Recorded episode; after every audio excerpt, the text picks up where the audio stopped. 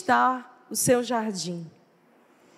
Bem, logicamente eu não estou perguntando do jardim da sua casa, nem do seu canteiro, se você tiver, mas eu estou perguntando como está esse jardim aqui.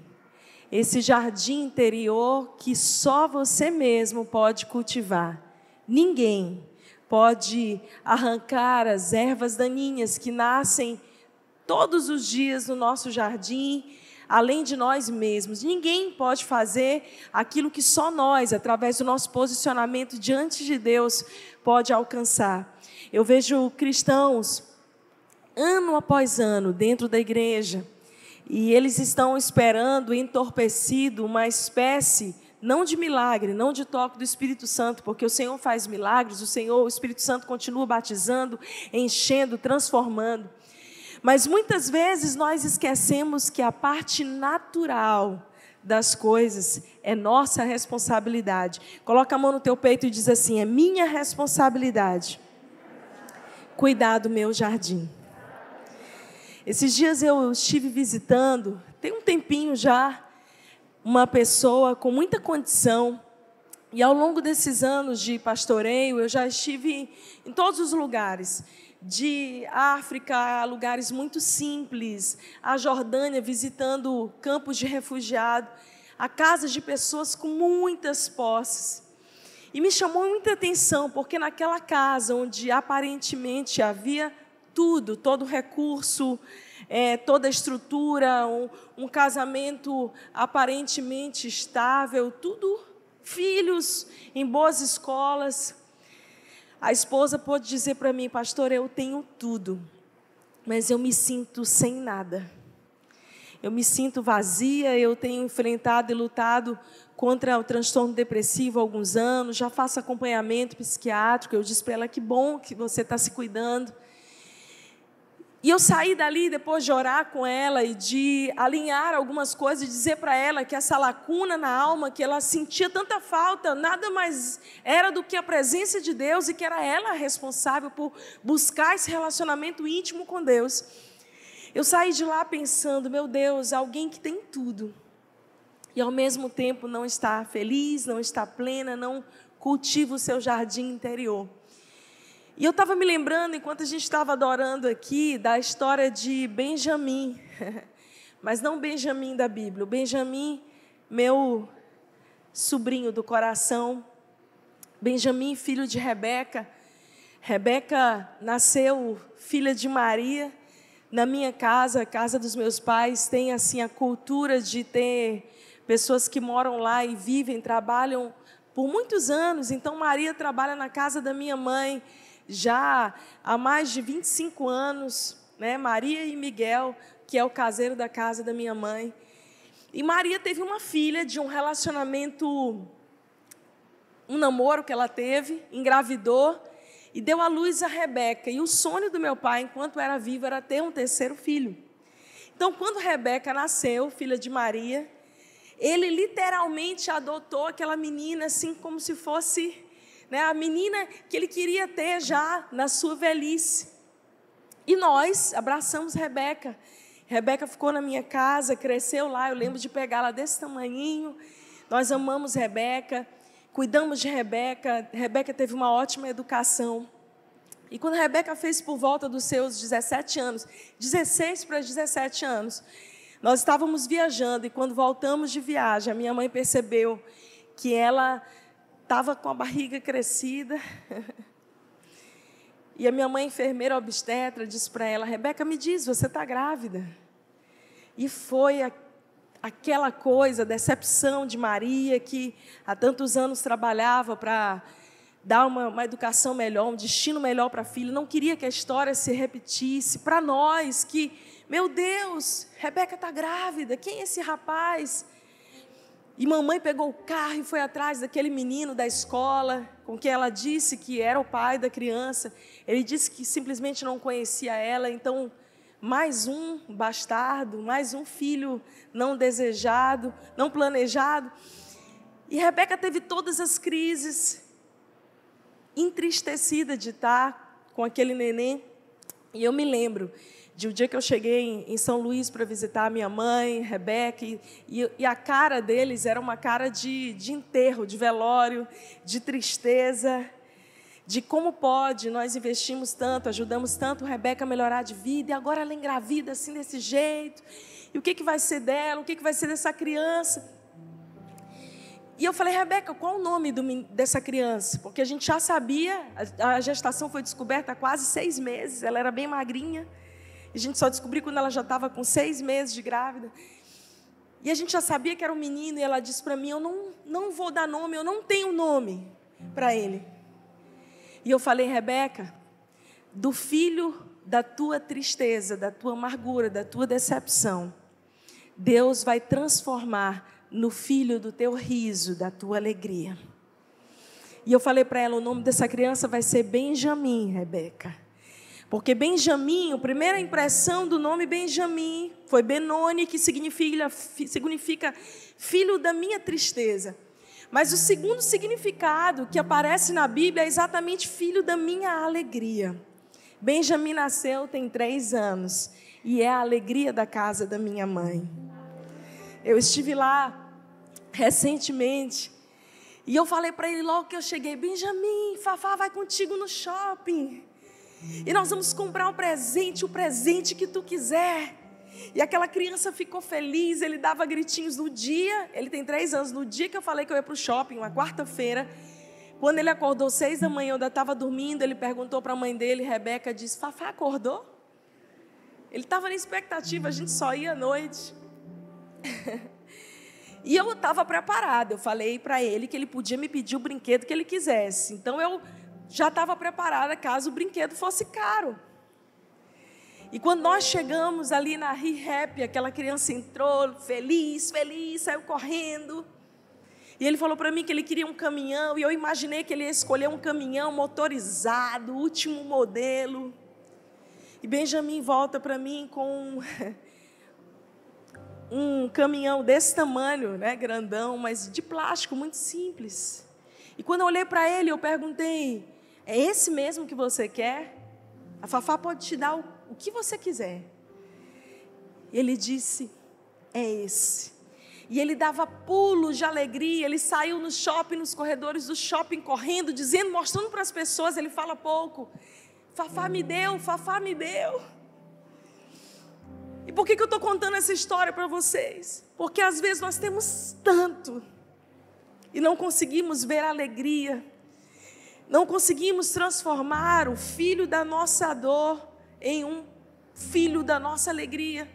Mas eu quero começar essa noite dizendo para você que aquilo que você acha que não serve na sua vida, ou as áreas da sua vida que você acha que vieram para te matar, Deus vai transformar isso e vai fazer brotar algo novo e lindo para a glória dEle. Em lugar da vergonha, dupla honra, em lugar de vestes de tristeza e pano de saco, vestes de louvor e alegria. Você crê nisso? Dá um glória a Deus.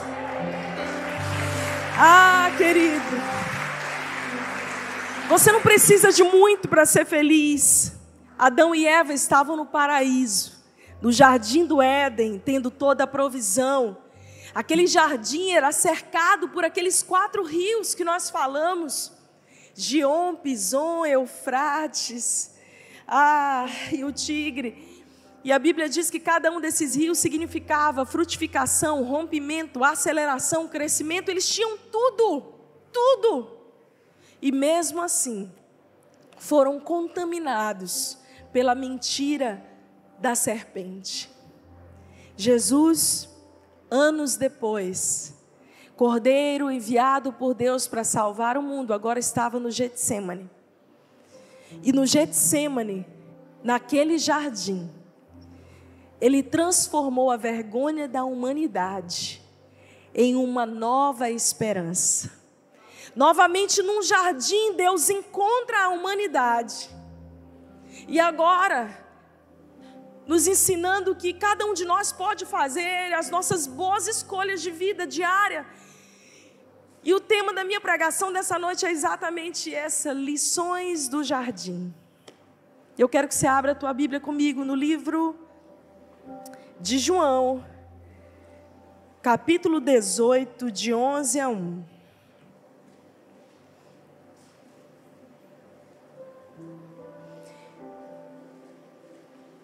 Tendo terminado de orar, Jesus saiu com seus discípulos e atravessou o vale do Cedron.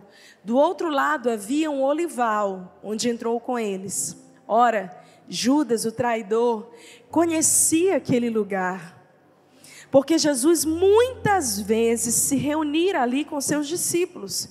Então Judas foi para o olival, levando consigo um destacamento de soldados e alguns guardas enviados pelos chefes dos sacerdotes e fariseus levando tochas, lanternas e armas.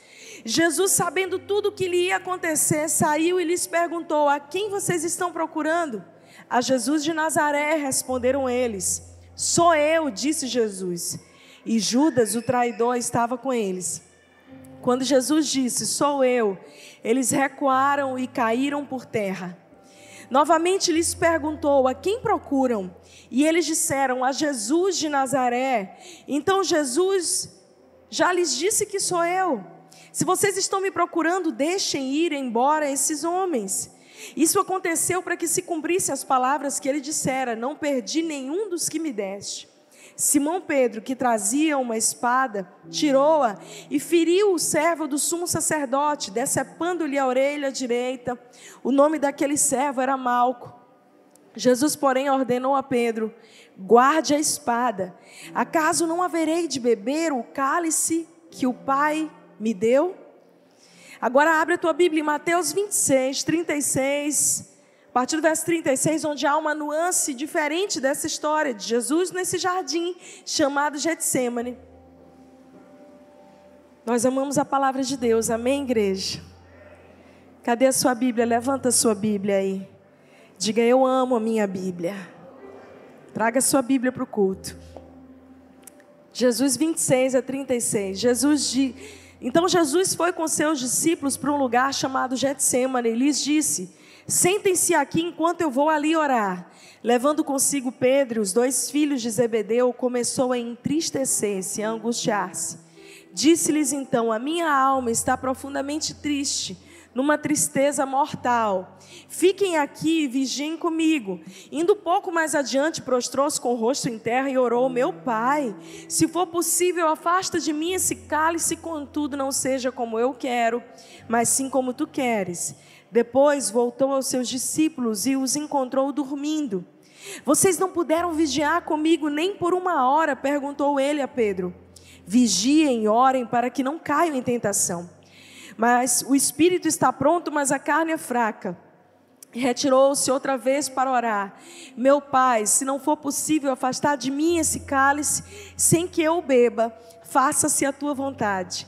Quando voltou, de novo os encontrou dormindo, porque seus olhos estavam pesados. Então, os deixou novamente, orou pela terceira vez, dizendo as mesmas palavras. Depois, voltou aos discípulos e lhes disse: Vocês ainda dormem e descansam? Chegou a hora, eis que o filho do homem está sendo entregue na mão de pecadores. Levantem-se e vamos. Aí vem aquele que me trai. Diga comigo: levantem-se e vamos. A gente sabe dessa história, já ouviu falar, mas a verdade é que a história da humanidade foi decidida em dois jardins. No jardim chamado Éden, Adão e Eva tinham tudo. Tinham a presença de Deus todos os dias, a comunhão, na viração do dia, face a face, eles estavam diante do Criador. Eles tinham ali tudo o que eles precisavam para viver, toda a provisão. O fruto do trabalho deles nada mais era do que o, o, desfrutar da presença de Deus, porque tudo já estava pronto. E mesmo naquele ambiente, eles estavam insatisfeitos e foram seduzidos por aquela voz que dizia: Olha, vocês podem ser igual a Deus, eu já preguei sobre isso sobre todas as distorções que eles abraçaram ao decidir comer do fruto da árvore do conhecimento do bem e do mal, aquela árvore esterra que trouxe um olho vesgo, uma visão distorcida sobre si mesmo, sobre Deus e sobre a humanidade. Adão e Eva legaram para nós várias distorções e a maneira como a gente aprendeu a ver a Deus se tornou errada, a maneira como a gente aprendeu a se ver, a imagem e semelhança de Deus foi corrompida dentro de nós. Mas Deus decidiu dar um basta nisso. Centenas e milênios de anos se passaram. Novamente num jardim, quando Deus encontra ali, envia a Jesus João 3,16, um texto áureo, talvez mais conhecido da Bíblia, porque Deus amou o mundo de tal maneira que enviou o seu único filho para que todo aquele que nele crê não pereça, mas tenha vida eterna. Jesus veio como filho unigênito de Deus, mas se transformou no primogênito de muitos irmãos. Hoje nós temos o direito e uma herança e fomos resgatados pelo amor de Deus e podemos chamá-lo de Abba Pai, Paizinho amado, por causa de Jesus. Naquele jardim, onde Jesus estava vivendo a noite escura da sua alma. E ele verbaliza isso aqui nesse texto de Mateus 26 que nós lemos. Quando ele diz: A minha alma está profundamente angustiada até a morte. Quem é que quer morrer de cruz? Quem é que quer ser açoitado?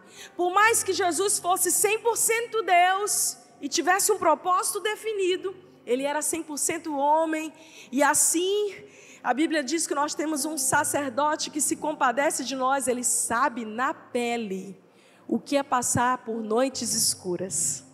Você sabe aquele dia difícil da sua alma? Aquele dia que você não sabe o que decidir, Jesus sabe o que é isso. Ele sabe exatamente como você se sente em cada etapa da sua vida. Jesus estava ali e ele tem a possibilidade de desistir. Ele ora e ele diz: Pai, se puderes, passa de mim esse cálice. Ele sabia, ele sabia da dor que ele haveria de sofrer. Mas então ele faz e toma uma decisão que muda a história quando ele diz que seja feita a tua vontade, Senhor, e não a minha. A vontade de Deus para nós sempre é a melhor. Mesmo que a gente não entenda muito bem, Deus tem sempre, sempre o melhor para nós. É interessante que no texto que nós lemos de João 18 conta que o Getsemane era um jardim familiar. Eu estive lá já algumas vezes que estive em Israel e da última vez nós fizemos uma vigília com todo o pessoal da caravana do Diante do Trono, nós ficamos ali até as três da manhã, orando na madrugada, cada um segurando a sua lamparina, imagina, foi muito especial. E eu me lembro de olhar aquelas oliveiras, algumas delas possivelmente presenciaram a agonia de Jesus. E de eu ficar olhando para aquele jardim, na beirada da porta da cidade de Jerusalém, por fora dos muros da Jerusalém antiga, tão pertinho do Gólgota, do lugar onde Jesus haveria de sofrer. Eu fiquei olhando aquele lugar na madrugada e pensando: aqui o meu Senhor, meu Salvador, passou a noite mais escura do, da sua alma, dos seus dias. Aqui, Jesus dividiu a história da humanidade antes mesmo de subir na cruz. Foi ali que ele teve a oportunidade de, não tendo nada, abraçar o tudo de Deus. Eu comecei essa mensagem dizendo para vocês que não importa exatamente onde a gente está, onde a gente cresceu, qual é a nossa realidade, ou você para de usar as desculpas do teu passado para não romper no teu futuro, ou você sempre vai estar vivendo ciclos repetidos. Deus deu oportunidade para você hoje, amanhã, todos os dias. Nós temos uma dádiva chamada livre arbítrio, de tomar as nossas decisões e de viver para Deus, ou de deixarmos nos contaminar por todas as influências externas. Eu não sei se você mora num palácio como aquela mulher que eu visitei e estava extremamente deprimida. Ou se você, assim como Benjamin, é aquele que vai na loja e um brinquedo tão simples enche a tua alma de alegria. Não importa o que você tem, sabe, não importa. O que importa é a nossa decisão. Não importa o jardim que eu estou, é o Éden ou o Getsemane, mas é a minha decisão interior de dizer: Deus, eu quero a tua vontade, não a minha. No Éden, Adão e Eva decidiram abraçar a vontade deles e você já sabe as consequências disso, mas no Getsemane, Jesus disse: Pai, eu quero a tua vontade para mim. Isso mudou o destino dele e o nosso destino. É interessante que esse lugar, nesse texto de João 18, era um lugar familiar. Jesus vivia ali com eles. É por isso que Judas sabia onde encontrar Jesus, o traidor.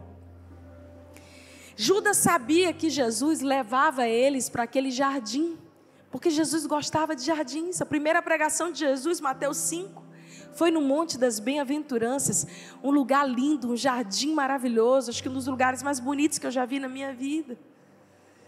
Jesus amava jardins. Deus ama jardins porque Ele sabe que jardins são lugares de encontro. Em todos os momentos, o Senhor estava ali naquele jardim, naquele jardim do Getsemane, das oliveiras. E é lindo, a palavra diz: ora, Judas, o traidor, conhecia aquele lugar, porque muitas vezes Jesus se reunia ali com seus discípulos. Então ele se aproveitou de uma familiaridade para atrair a Jesus, levando os soldados consigo e preparando aquela emboscada que mudaria o destino da humanidade. E eu preciso falar para vocês de quatro posturas que você pode adotar no jardim. Seja ele no Éden, seja ele no Getsemane, seja esse jardim interior que você tem a responsabilidade de cuidar e que ninguém pode cuidar por você. Quatro posturas que você pode decidir tomar. A primeira postura é a postura de Judas. Judas, quando foi pressionado no Getsemane, que significa exatamente isso, jardim da prensa do óleo, da jardim da prensa da azeitona, aquele jardim do Getsemane era um lugar de comércio. Eles tinham várias prensas de madeira, como que um pilão para a gente que é nordestino, a gente entende melhor onde eles colocavam as azeitonas e eles pressionavam aquela azeitona ao ponto dela extrair o melhor azeite, o melhor óleo. Tanto que Israel é conhecida até hoje pela produção de azeite. No jardim do Getsemane, no jardim das oliveiras, Jesus também foi pressionado junto com os discípulos. E eu vou dizer para você que nos dias de pressão, ou você tem a oportunidade de expor o pior lado, a sua pior faceta, ou de destilar o seu melhor óleo. Qual é a sua escolha nessa noite? Diga eu escolho, nos dias difíceis da minha história, produzir o meu melhor óleo. Querido, não se engane, as pressões vêm.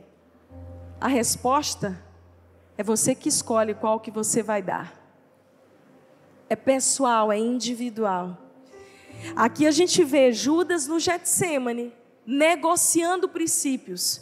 Judas representa aquelas pessoas que, quando são pressionadas, elas decidem abrir mão, chutar o balde, abrir mão dos seus princípios. Quer saber de uma coisa? Nem é tão assim. Elas negociam seus valores, elas são pessoas que não têm convicção. Na verdade, Judas queria que Jesus fosse um líder político para libertar Roma. É isso que as pessoas às vezes esperam de nós, da igreja. Deixa eu te dizer uma coisa: a igreja está muito acima, o monte eclesiástico é o monte mais elevado, inclusive acima do monte de governo. As pessoas cobram, ai, a igreja não vai se posicionar disso, daquilo. Deixa eu te dizer uma coisa: nós estamos aqui para apregoar as boas novas e o reino de Deus. A nossa mensagem é a mensagem que nunca vai passar. Ideologias passam, políticas passam, mas a mensagem do reino de Deus permanece para sempre. É isso. Eu não estou envolvida nesses negócios dessa terra. Jesus disse para ele: gente, não, vocês estão entendendo tudo errado. Vocês achavam que eu, o Messias, era um líder político que ia destronar Roma?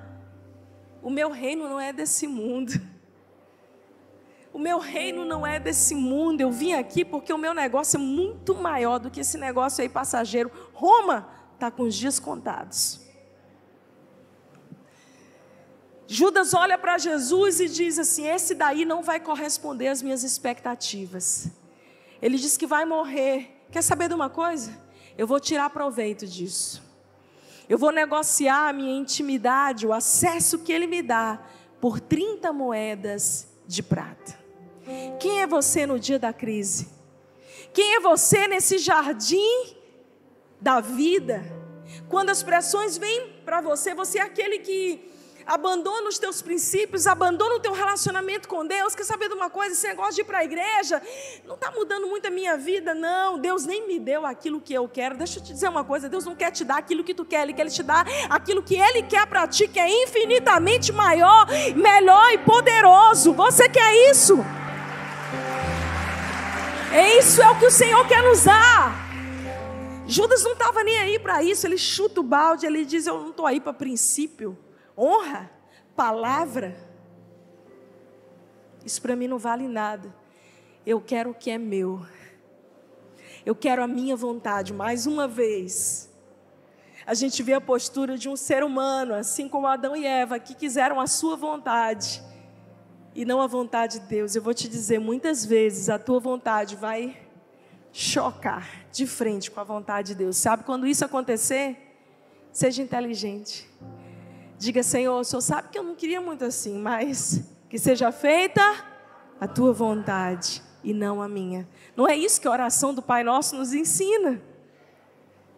Eu oro todos os dias, Senhor, me ensina a ver a tua vontade para mim, a não me deixar ser movida pelos meus desejos humanos, a não me deixar seduzir, Senhor, pelas propostas desse mundo vulgo serpente.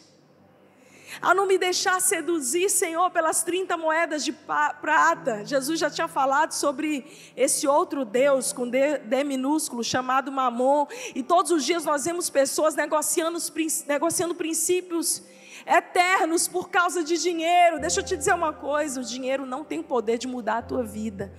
O dinheiro é muito bom como servo, mas como Senhor ele é péssimo. Os recursos que o Senhor nos dá. Eu estou preparando uma mensagem sobre isso, eu vou liberar nas próximas semanas, se Deus quiser. Mas Deus tem para você recursos. Deus tem para você unção. Deus tem para você influência. Mas você sabe o que, que a serpente te diz? Ei, unção não, busca respeito, busca reconhecimento, aprovação humana. Recursos? Eu tenho dinheiro para te dar. Influência? Não, eu te dou a fama. Fama passa, dinheiro acaba. Aprovação das pessoas, ah, meu querido, isso passa bem rapidinho. Mas unção, recursos sobrenaturais e influência, ninguém pode roubar de você. Estou dando só um spoiler de uma das próximas palavras. Não negocia princípio, não. Outra postura que a gente tem quando a gente está vivendo no Getsemane, nesse jardim, e presta atenção, isso não aconteceu há dois mil e tantos anos atrás, isso acontece todos os dias. É diante de dilemas e desafios da vida, quando somos pressionados, temos ataques de pânico e de ira. Pedro foi esse. A Bíblia fala em João 18 que quando vieram aqueles soldados, Pedro se desesperou tanto. Ele perdeu a confiança em Jesus e ele falou: Sabe o que? Deixa eu resolver com a minha própria mão. Eu vou dar um jeito. Quer saber? Deus não vai fazer nada mesmo. Deixa eu dar meu jeito. Eu tenho uma faca aqui. Eu guardei essa faca, porque caso Deus não haja, Caso Deus não faça, eu tenho meu plano B. e aí, quando chega aquele soldado chamado Malco, Pedro vai lá e corta a orelha direita dele. Jesus vai lá e diz: Pedro, cara, tu tá doido. Isso aí é minha interpretação. Pega a orelha do soldado, coloca. Ei, Pedro, meu reino não é desse mundo, não. Você não está entendendo nada. Para de tentar fazer as coisas do teu jeito. Para de tentar usar o teu plano B de guardar uma espada. Para na hora que você acha que Deus está atrasado, que Deus não fez, peraí que eu vou dar o meu jeito. Gente, a gente fala mal de Pedro, mas cá entre nós, a gente é meio igual a ele, né não? Ah, eu já falei mal demais do Pedro. Pedro é doido, irado, sanguíneo. Mas quantas vezes na minha vida eu falava assim: é, estou esperando, esperando, esperando. Eu acho que estou esperando demais. Deixa eu dar o meu jeitinho. Eu tenho uma ferramenta aqui. Minha ferramenta chama-se autossuficiência, orgulho, recursos próprios. Eu sou capaz de resolver isso sem a ajuda de Deus. Deixa eu dar o meu jeito que vai ser mais rápido. Presta atenção. No jardim, quando formos pressionados, nós não podemos negociar princípios e nem podemos deixar com que os nossos medos, inseguranças, abalos emocionais nos façam tomar decisões impulsivas. E grande parte de nós, dos sofrimentos que nós temos, é fruto de decisões impulsivas que nós tomamos sem consultar a Deus, é ou não é? Olha aí para o irmão que está do teu lado vê se ele tem cara de que às vezes ele tem uma espadinha na cintura. Larga essa espada, irmão. Essa aí não. Larga esse plano B que você tem aí. Larga ele. Eu é que sei que pensamentos têm a vosso respeito, pensamentos de paz e não de mal, para dar a vocês um futuro e uma esperança. A vontade de Deus é muito melhor do que a nossa. Você não precisa dar o seu jeitinho. Você quer saber onde está a tua força? A tua força está em confiar no Senhor e saber que Ele é Deus e que se Ele prometeu, Ele fará. Pode dar um glória a Deus, porque Ele é digno. Mas ainda uma terceira postura do jardim, que todos os dias a gente enfrenta também ela. É a postura dos discípulos no Getsemane. Quando veio a pressão, eles só queriam dormir. Eles estavam com desinteresse pela vida. Jesus vai lá e tenta acordar eles, e no meio da confusão, aquele povo só dormia. Eu queria um sono daquele jeito. É um sono de soldado, sono de pedreiro, que dorme no cimento de qualquer jeito, não é não, gente? Eu olho para esse povo e falo, meu Deus, eu queria dormir assim, em cada canto. Eu, para dormir, tenho que botar meia. Eu dava plantão. E eu falei comigo mesma, logo que eu comecei a dar plantão como médico, eu falei, vou ter que largar esse negócio de plantão noturno cedo, nem que eu tenha que sobrecarregar meus finais de semana. Porque assim, na hora que dava no, no, intervalo, que não tinha paciente nenhum, que chegava na minha hora do descanso, a gente costumava dar plantão em dois. Aí eu falava, vou descansar. Aí eu ia para o repouso médico. Aí eu tirava o jaleco. Já não tinha Covid nessa época, mas eu passava álcool na mão, nos pés. Calçava uma meia. Quando eu me cobria, doutora, paciente. Lá eu ia tirar minha meia Bota meia, tira meia, bota meia, deita, levanta. Eu falei, esse negócio não vai dar certo para mim. Queridos, nos jardins da nossa história, nós temos a opção de, no momento de pressão, nos portarmos de maneira apática, desinteressada, num sono profundo, num abatimento moral, emocional foi o que aconteceu sobre os discípulos. Jesus ia lá e diz: Acorda, gente. Eu estou angustiado, eu preciso de vocês. E eles só dormiam. Eu não sei quem é assim, que quando está triste vai dormir. Quem é assim? Se tiver um bolo de chocolate junto, hein? Hum, a endorfina já aumenta logo. Meu marido sabia, assim, às vezes quando eu chegava do hospital, e que eu não estava querendo falar com muita gente. E normalmente eu chegava com um pedaço de bolo que eu comprava numa confeitaria perto da minha casa, na mão, calada, Aí ele já olhava, Bebel também. Eu comia o bolo calada, depois eu tomava um banho, me deitava e depois que eu acordava eles diziam: "E aí? Perdeu quantos pacientes hoje?" Sono, chocolate, não sei qual o seu refúgio. Mas existe um lugar de refúgio que é muito além das nossas expectativas humanas, porque esse sono que eu estou falando aqui, que denota essa postura dos discípulos, é aquela coisa: quer saber de uma coisa? Deus não fez, Deus está atrasado, eu não quero mais nem viver. Eu não tenho mais motivos para me mover. Para que, que eu vou levantar para lutar? Jesus, para que, que eu vou levantar? Para ficar orando? Mas a quarta postura do jardim, chamado Getsemane, que é o jardim nosso de todo dia, que começou lá no Éden, é a postura do próprio Jesus. E essa postura denota a maior agilidade emocional que eu já pude ver na história. Hoje se fala muito sobre agilidade emocional. É um dos ramos de maior estudo da psicologia. Inteligência emocional evoluiu para ah, é, a agilidade emocional. Não adianta você ter QI bom, aquela coisa de fazer uma provinha. Na minha época, a gente fazia uma prova para ver o nosso QI. Alguém fez essa prova? Gente, ninguém fez essa prova. Meu Senhor, onde é que vocês estavam há 20 anos atrás?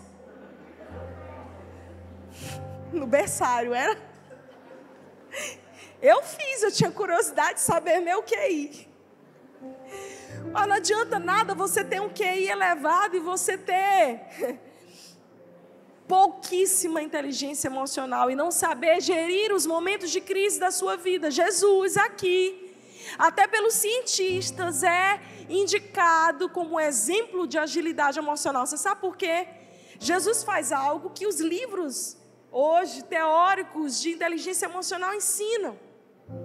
Jesus está no Getsemane, ele recebe a notícia de que ele vai ser crucificado. E ele não finge que nada está acontecendo, tá bom? Porque às vezes a gente finge que não está acontecendo nada. A gente quer fingir, e aí, está tudo bem? Tudo ótimo.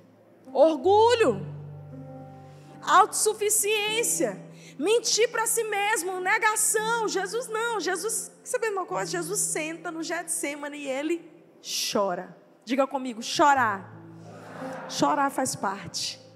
Eu tenho muito medo de quem está, às vezes, num, vivendo um luto e não chora, não sente, não se permite sentir. São as pessoas que provavelmente vão evoluir com transtornos futuros. Sentir é humano, chorar é humano, não tem nada de errado em você. Quando está vivendo um momento difícil, você encarar de frente e chorar. Jesus chora, mas Jesus não chora qualquer choro, ele chora lágrimas de sangue, ele sua lágrimas de sangue, um processo que a medicina chama de hematidrose, que é quando há ruptura dos capilares e sai sangue pelos poros. Isso só acontece, é raríssimo na literatura, nos casos mais altos de estresse emocional. Jesus está vivendo um momento terrível, ele chora ele comunica para os discípulos dele que ele está precisando de ajuda. Ele chama uma vez, os discípulos estão dormindo. Ele chama de novo, orem comigo, a minha alma está angustiada. Ele vai lá, ele se ajoelha, ele diz: Pai, se puder, passa de mim esse cálice, mas que não seja feita a minha vontade, mas a tua. Ele vai lá, chama os discípulos de novo, por favor, me ajudem, eu estou angustiado. Ele verbaliza o que ele está sentindo. Deixa eu te dizer uma coisa: para de tentar enfrentar as tuas dores sozinhos, pede ajuda de Deus e de pessoas que Deus vai colocar na tua vida. Jesus volta diante do Pai, depois de ter chorado, lamentado, e ele recompõe as suas emoções. E é lindo, lindo, lindo. Quando em Mateus 26, 46, depois de ter sentido o que precisava, de ter lutado ali interiormente, Jesus volta para falar com os discípulos, mas dessa vez Jesus não chama os discípulos para orarem com ele. Jesus olha para os discípulos e diz: Levantem-se, vamos.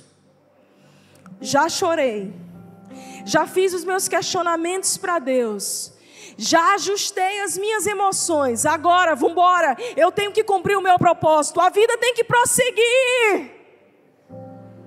Chega de ficar eternamente num ciclo e não sair dele, não conseguir romper.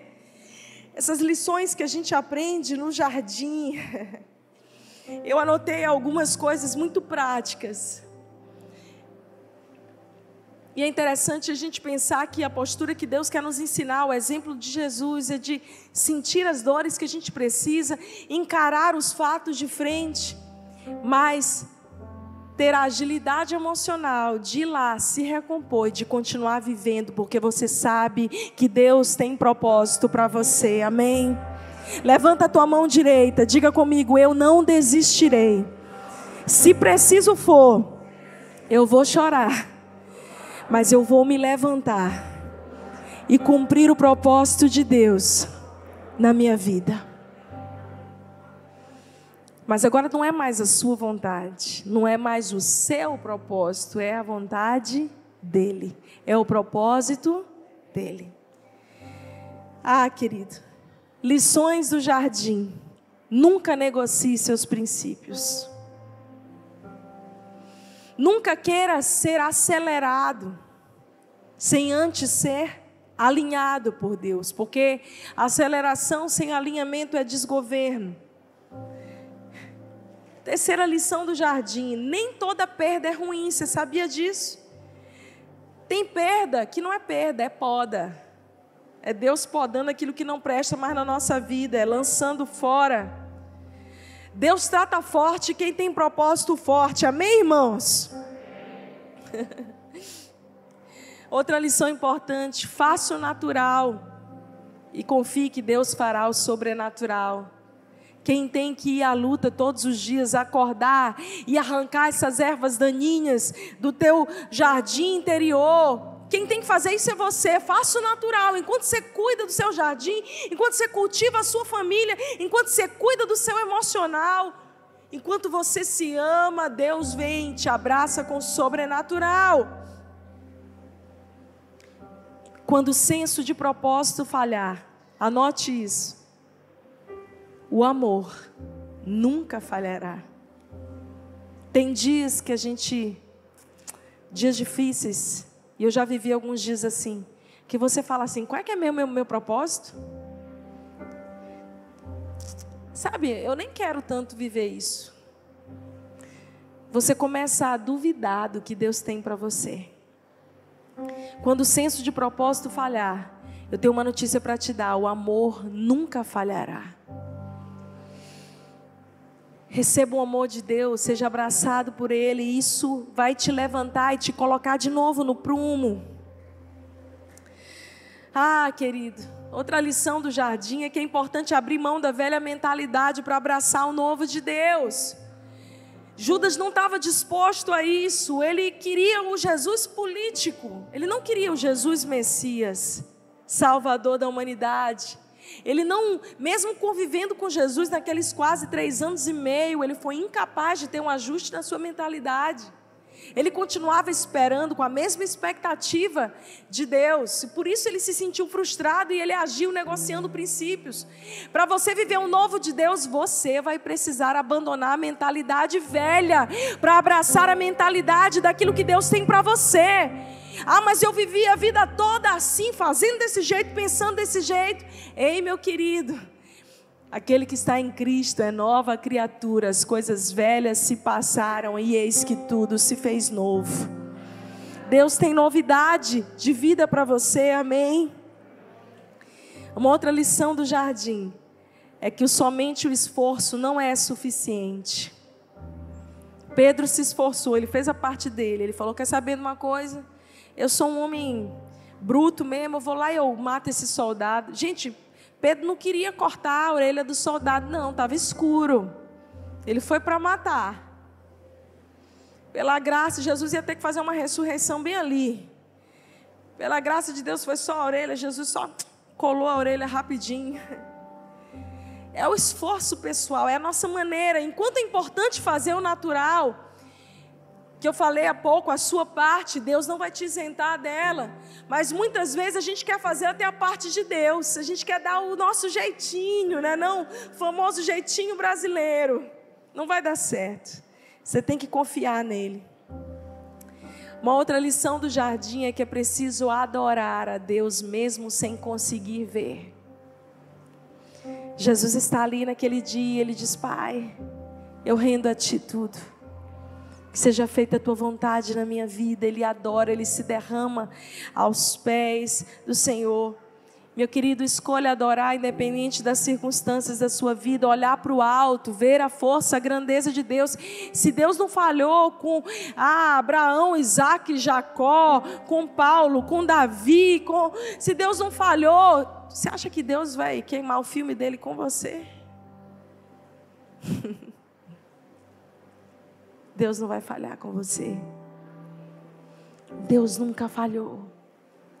Talvez a tua expectativa seja frustrada, porque a tua expectativa é um desejo humano e egoísta. Mas no momento que você alinhar a sua vida à vontade perfeita de Deus, que está descrita nessa palavra para você, e você abraçar o propósito de Deus para a sua vida. Ah, querido, nenhuma das promessas de Deus serão frustradas sobre a sua vida, sobre a sua família. Amém. Nós viveremos cada uma delas. Uma outra lição do jardim é que é preciso obedecer mesmo sem sentir. Para de pedir garantia para obedecer a Deus. Você precisa saber que Deus está contigo. Eu não estou sentindo, eu não estou. Obedeça. Seja fiel ao Pai. Meu Deus, eu não estou sentindo que eu devo dar o meu dízimo, eu não estou sentindo que eu devo pagar imposto. Seja fiel, faça a sua parte. Deus vai honrar a sua fé. obediência se observa em pequenos, pequenos detalhes da nossa vida diária. O outro princípio e lição do jardim é a penúltima. Não abandone suas alianças. Olha para a pessoa que está do seu lado e diz assim: não abandone as suas alianças. As pessoas que Deus colocou ao seu lado, as pessoas que Deus colocou sobre você.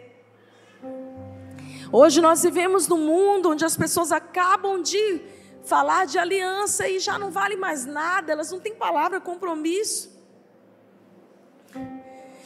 Casamentos se diluem, desfazem, da mesma maneira que há poucos meses atrás haviam juras de amor. Pessoas se despedem dos seus pastores pelas redes sociais, por, através de um e-mail, de um WhatsApp. Eu estou ficando escolada, tenho 16 anos de pastora, gente. Eu já recebi despedida já de por e-mail formalizada. SMS, WhatsApp, que mais? Já recebi, não recebi despedida. Descobri depois. Honre as alianças que Deus deu a você. Seja uma pessoa de aliança, amém? Cristãos caminham em aliança, em fidelidade. Não abandone, porque se Deus te deu uma aliança, é debaixo dessa aliança que vai fluir o rio e a graça dele sobre a tua vida. E a última lição do jardim para nós orarmos. Não tenha medo de confiar em Deus, ainda que isso fira a sua lógica. Às vezes as pessoas vão dizer para você assim: você está doido? Confiar em Deus. Eu lembro de uma menina que eu cuidei. Ela teve uma meningite viral, ela era linda, uma menina de 12 anos de idade, grande. E um dos meus colegas médicos disse assim: Flávia, o cérebro dela Cara, foi totalmente destruído, não tem uma área sadia por essa meningoencefalite que ela teve. E eu vi aquela mãe, uma mulher de fé, eu vi aquela menina e eu orava por ela, eu impunha as mãos sobre ela, dentro da UTI. Já fiz isso demais. O povo dizia assim: Meu Deus, o que, que a doutora está fazendo? Ela está orando, deixa ela orar. E eu dizia: Eu creio. E eu lembro do dia que ela piorou gravemente, a gente precisou transferir ela para uma outra UTI com maior estrutura. Ninguém queria levar a menina, porque afinal de contas já era um caso perdido. Será que tem alguém aqui que já é caso perdido? Deus é especialista nesses casos. E eu levei essa menina para outra UTI, eu fiz o transporte dela, todo mundo falando mal de mim, tu é doida, que é que tu vai? E não sei o quê, até lá em casa, que Flávia, tu tá passando do teu horário. Meu Deus, e eu dizia, tenho uma palavra sobre essa menina, essa menina vai sair, essa menina vai sair. Eu dizia, Deus me ajuda, porque eu agora já profetizei, Senhor. E eu levei essa menina para outra UTI e todos os dias eu ia visitar, não era, não era minha rota, mas eu ia lá e conversava com os colegas. E um dia eles chegaram para mim e falaram: Flávia, eu sei que tu gosta muito dessa paciente, mas ela já está aqui há duas semanas e o protocolo diz que a gente tem que tracostomizá-la, porque, enfim, é verdade. E eu falei para. Pra... Eu não sei porque que eu falei isso, mas eu falei para a médica chefa daquela UTI, eu falei para ela: me dê três dias Três dias te dizem alguma coisa? Não sei porque que eu falei isso, mas eu sei que número três, eu sei que três dias a ressurreição pode acontecer. Eu, eu nem falei pensando muito nisso, mas eu falei, me dá três dias, sem tracostomizar ela. E orando, meu Deus, se levanta essa menina e a mãe dela orando. E a tomografia, a ressonância dela era horrível. Ah, queridos. A enfermeira dando banho nela, a técnica de enfermagem virou. E aquela menina foi estubada acidentalmente. Ela saiu do tubo, os médicos correram para reentubá-la. Mas espera aí.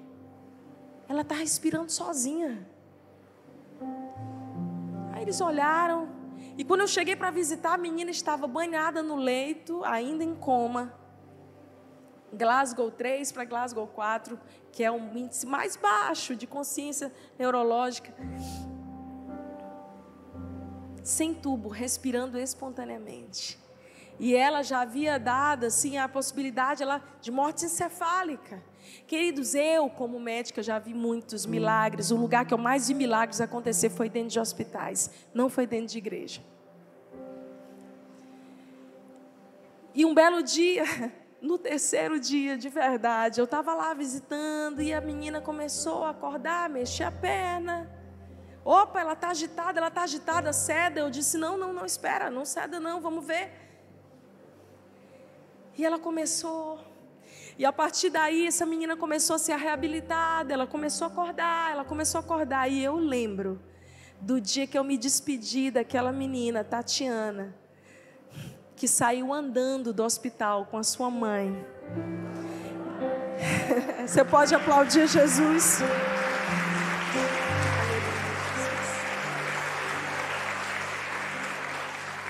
Anos se passaram, eu perdi o contato com a família, a mãe entregou a vida a Jesus, o pai, todo mundo. E eu estava numa festa de aniversário meu da igreja, que os irmãos fizeram para mim. E de repente, o pessoal do louvor cantou uma música e lá eu vejo uma bailarina.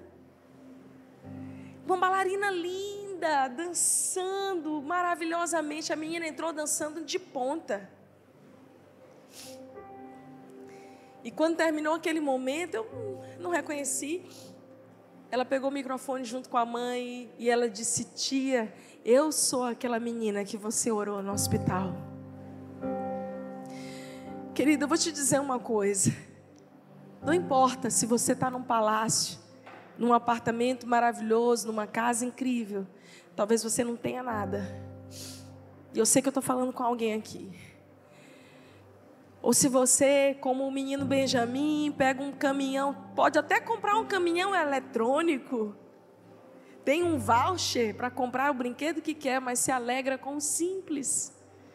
As escolhas que nós fazemos todos os dias determinam o nosso futuro. Será que você vai ser a pessoa que no jardim da tua história diária vai negociar princípios quando passar por pressão, vai ter ataques de descontrole emocional, vai sofrer de desinteresse pela vida? Você vai ser como Jesus, que pegou toda a dor, todo o sofrimento, sentiu, mas se levantou para cumprir o propósito do Pai para ele. Eu vejo uma geração de cristãos que tem a mente de Cristo, que ainda que passem por dias difíceis, ainda que passem por dias de abalos, eles permanecem firmemente olhando para o autor e consumador da sua fé, Jesus. Eles aprendem boas lições e eles seguem adiante. E sabe do que mais seguem adiante fazendo história na vida de outras pessoas?